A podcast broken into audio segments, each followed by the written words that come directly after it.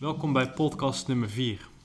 In deze podcast gaan we het vooral hebben over het geven en het nemen. En ook eh, wat ze zeggen, het schuldig maken. Daar gaan we deze podcast alles over uitleggen. En ehm, ja, weer een podcast over familieopstellingen. Nog steeds vinden we het een magisch onderwerp. Dus we willen zoveel mogelijk uh, hierover delen. En zelf hier natuurlijk uh, in doen. Waar we natuurlijk al mee bezig zijn. Dus voor nu, uh,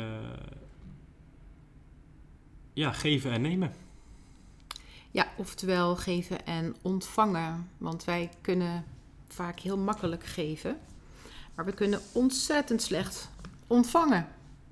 Want als ik uh, iemand iets geef of ik doe iets voor iemand, dan gaat die ander zich schuldig voelen. Die wil dan ook iets terug doen. Bijvoorbeeld, ik geef jou een cadeau voor jouw uh, verjaardag. En dat is een groot cadeau. We gaan een, uh, een weekendje naar uh, Barcelona. Mm -hmm. Dan maakt het dat jij je schuldig voelt om dan in datzelfde gevoel of diezelfde weegschaal ja. iets terug te willen doen. Ja. Terwijl dat dat niet hoeft. Hè? Want dan zou ik verwachting hebben. Dus dat, dat, dat, dat is niet nodig. Maar het gaat om het. Ik heb iets gegeven en daarmee heb ik me onschuldig gemaakt. Ik ja. voel me heerlijk, want ik heb iets gegeven. Maar degene die iets ontvangen heeft, hè, dus jij hebt dat cadeau gekregen, je hebt iets ontvangen, dan zit je met mijn verjaardag van, jeetje, uh, dan moet ik ook wel iets uh, terug doen. Ja, wij weten inmiddels van elkaar dat dat niet dan ook een weekendje weg, uh, nou, alhoewel, nee hoor, weg hoeft te zijn. Maar het maakt voor veel mensen, of onder vriendinnen of in familie, dat het verwachtingspatroon wel is dat er dan ook iets gelijkwaardigs uh, terug wordt gegeven. Ja, ik had laatst bijvoorbeeld een, een vriend van mij die had uh, meegeholpen bij een verhuizing van een vriend weer van hem. En ik zat met hem in de auto en hij zei me van, uh, ik had meegeholpen en nu verwacht ik eigenlijk dat hij mij ook weer meehelpt met de verhuizing. Ja. En toen had hij die verhuizing en toen had die vriend dus niet meegeholpen. En toen ontstond daar gewoon een soort van ruzie tussen elkaar, weet je. Omdat er gewoon zijn verwachtingen en er is geven en, ja, geven en ontvangen in dit geval. En vooral die verwachtingen die het maken, dat, ja, dat daar gewoon een kleine ruzie ontstaat over... Ja, uh, help je nou wel mee of help je nou niet mee, weet je wel. Dus die, uh, ja, dat, dat is een beetje wat je bedoelt. Ja, ja, dat is zeker wat ik bedoel. Omdat geven is zo makkelijk. Maar ik weet gewoon dat de meesten onder ons vinden het gewoon heel lastig om iets te ontvangen.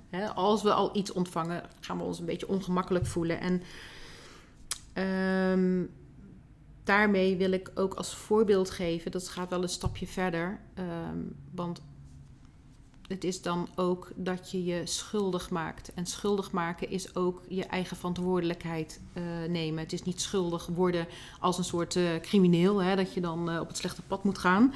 Maar het is meer het schuldig maken in je innerlijke gevoel. En als voorbeeld heb ik daarbij mijn eigen scheiding.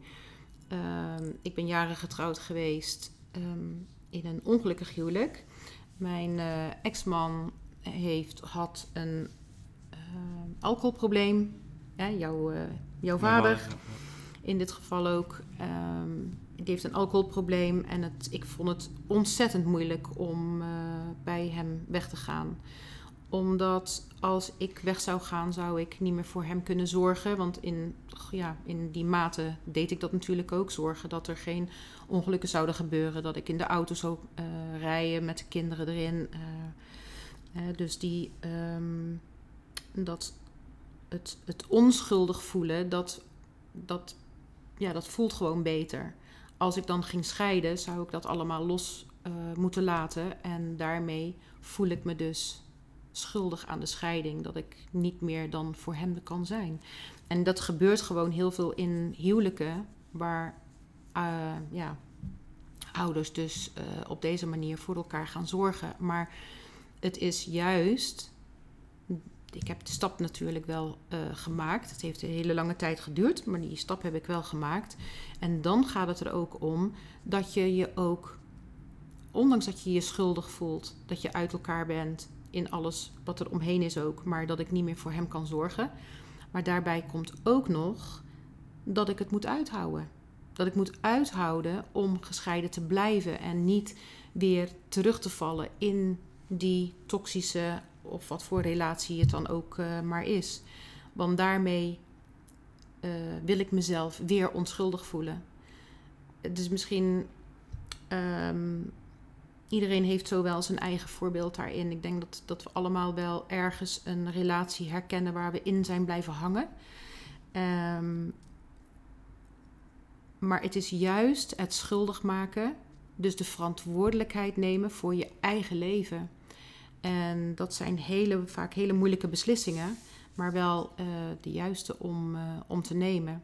En daarom is het ook zo super belangrijk dat je op de juiste plek in je wagonnetje staat. We hebben in een uh, andere podcast, nummer twee, hebben we uitgelegd hoe dat, dat zit met die trein. De trein die heeft allemaal wagons en in elke wagon staat een familiedeel. En als jij in de juiste wagon staat, dan kun je altijd ontvangen. Maar als jij in de verkeerde plek staat, of op de verkeerde plek staat, dan kun je niet ontvangen. Dan kun je eigenlijk alleen maar geven. En uh,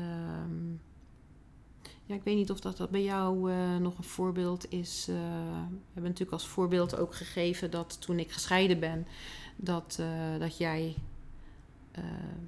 op de plek van, hè, dus de plek -hmm, van je -hmm, vader hebt, ja. hebt ingenomen om te gaan zorgen voor mij. Mm -hmm.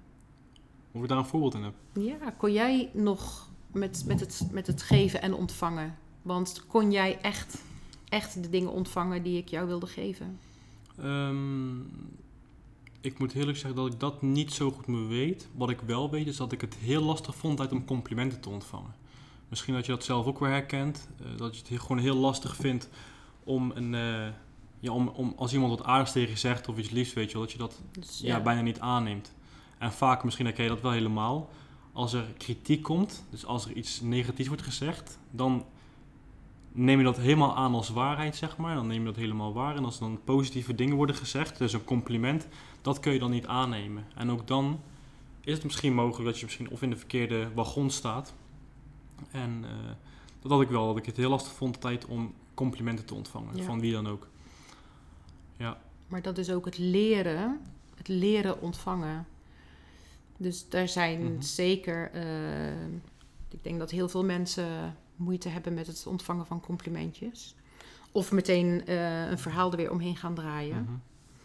Dus, um, maar als je dus op de juiste plek staat, op de plek van waar jij echt hoort te staan, hè, als kind zijnde, dan zul je ook opmerken dat alles wat jouw uh, ouders willen geven, je vader of je moeder jou willen geven, dat je dat ook echt kunt ontvangen en dat je dat ook kunt zien en kunt voelen. Ja, dus dat, uh, um, als je dus niet op je juiste plek staat, dat je dan gewoon meer een gever bent, een pleaser noemen ze dat ook wel.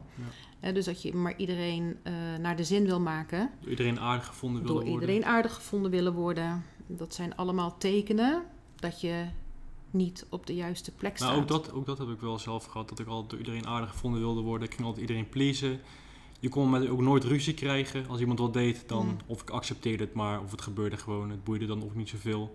Want anders had ik weer ruzie. Of ik die, ja, misschien zelf dat je wel kent, dat je die confrontatie niet durft aan te gaan. Dat hebben we ook een tijd gehad. En um, ja, dat was gewoon heel lastig. En nu ga ik daar heel anders mee om, omdat ik nu in mijn juiste wagonnetje sta. Uh, na die opstelling die ik met mijn moeder gedaan heb. Uh, meer daarover is in podcast nummer 2, als ik het goed heb. Dus uh, ja, nu gaat het wel een stuk beter. Maar ik, ja, misschien dat je het wel herkent dat je het gewoon heel lastig vindt om een confrontatie aan te gaan. Of heel moeilijk vindt om nee te zeggen. Dat heb ik ook een lange tijd gehad toen ik op de verkeerde, in de verkeerde wagon stond. Ja. En daarom is gewoon geven en ontvangen is zo belangrijk dat dat in balans is. Want als het niet in balans is, dan uh, komen er fricties en wrijvingen en uh, zullen vriendschappen, maar dus ook uh, binnen het familiesysteem altijd gedoe veroorzaken. Of dat, dat je elkaar niet ziet, en of je wilt erkenning en waardering, omdat je gewoon op de verkeerde plek staat, waardoor dat je niet goed kunt geven en ontvangen. En het is juist eh, voor het ontvangen, is het aannemen van weer die hele, van dat hele bundelpakket. Van al het mooie, al het minder mooie en alles wat je vader en je moeder je niet kunnen geven. En ehm, dat is ook ja zeggen tegen dat alles. Mhm. Dus In dat dit geval je, gaat het om je biologische ouders. Hè? het gaat altijd om de biologische ja. ouders en de biologische moeder. Ja, nou, een hele mooie aanvulling. Ehm, maar dat we dat dus aannemen en ook accepteren dat de geschiedenis van de, van de biologische ouders ja, en van jezelf natuurlijk zo is gegaan als het is gegaan. En je hoeft helemaal niet overal mee eens te zijn, maar we zijn natuurlijk nu ook verantwoordelijk voor ons eigen leven. En alles wat wij niet gekregen hebben, daar kunnen we zelf voor zorgen. Dus dat ontvangen, dat willen ontvangen, of dat eis, die eis eigenlijk, die we willen van onze ouders, van we willen meer liefde, we willen meer aandacht, we willen meer erkenning of waardering. Ja, dat kan je gewoon niet eisen, want ja, je vader en je moeder hebben gegeven wat ze kunnen. En als ze anders hadden gekund, hadden ze dat zeker gedaan. Mhm. En dat eh, stukje, dat, dat kunnen wij zelf wel weer ergens halen. En daarom is het ook een mooi inderdaad dat je ouders die eh, ja, brengen jou op de wereld. Ehm, en jij kan altijd een stuk verder komen dan je ouders. Bedoel, je ouders hebben je een basis gegeven met al het mooie, al het minder mooie en alles waar je naar verlangt, wat je niet zult krijgen. En wat je in je eigen leven weer kunt, eh, ja, kunt vinden. En daarmee kan jij misschien weer een stuk verder komen dan je Ja. ouders. Wat je nu bijvoorbeeld tegenwoordig heel erg ziet, is dat ouders eh, ja, gewoon heel hard werken. En dat noem je dan, hè, die arbeid eh, gewoon heel hard erin zetten. En dat nu tegenwoordig zie je allemaal influencers, bijvoorbeeld, ja, om even zo te maken, dat het gewoon ja, makkelijker is om geld te verdienen. Je hebt allemaal online technieken die er allemaal zijn om geld te verdienen, om maar een voorbeeld te noemen. Dat kan een kind makkelijker, maar dat komt wel. ehm, Het gaat voorbij ons. ja, het gaat voorbij ons. Dus een, een kind kan altijd weer verder komen. En met die trein ook. Een trein, je kan dan weer in die trein zitten om weer verder vooruit te gaan. En weer nieuwere doelen, verdere doelen. Misschien nieuwe, eh, meer financiën dan je ouders. Ehm, wat je tegenwoordig misschien wel ziet. Maar dat is, eh, Maar dat is ook het aannemen van alles wat er is. ja, En als je dat kunt aannemen, dan zal eh, inkomen, geld, zal ook veel beter stromen. Ja. Dat, eh, dat zien we in opstellingen ook heel veel terug. Dus ehm, ja, hoe zit het eigenlijk met eh, bij jouzelf? Hè? Met het ontvangen, wat kun je allemaal ontvangen? Of ben je echt een gever of een pleaser?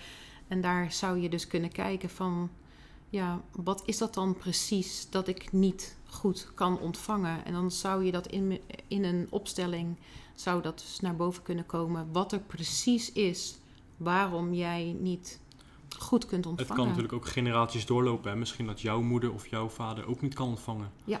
En misschien jouw ehm, eh, opa en oma ook weer niet. Weet Ja. je wel, zo gaat dat, Ja. eh, kan Ja. het generaties doorgaan. Want het is best wel heel complex, dit. Zeker om dat zo uit te leggen. Maar in een opstelling komt dat altijd eh, naar boven. Omdat we dat gewoon niet met onze hoofd kunnen bedenken. Dat is Ja. echt een innerlijk gevoel. Mhm. En vanuit dat innerlijke gevoel kun je dus eh, kijken van... ja, wat is er dan precies dat, dat ik het zo moeilijk vind om dingen te kunnen ontvangen? En waarom ben ik een pleaser en een gever en eh, ehm, vind ik het moeilijk om te ontvangen? Dus ja, dat zijn hele mooie eh, thema's om, eh, om eh, in een opstelling te doen.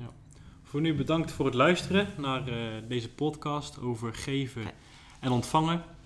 En we wensen je nog een hele fijne dag, avond, weekend misschien. Dus dankjewel voor het luisteren. Tot de volgende keer.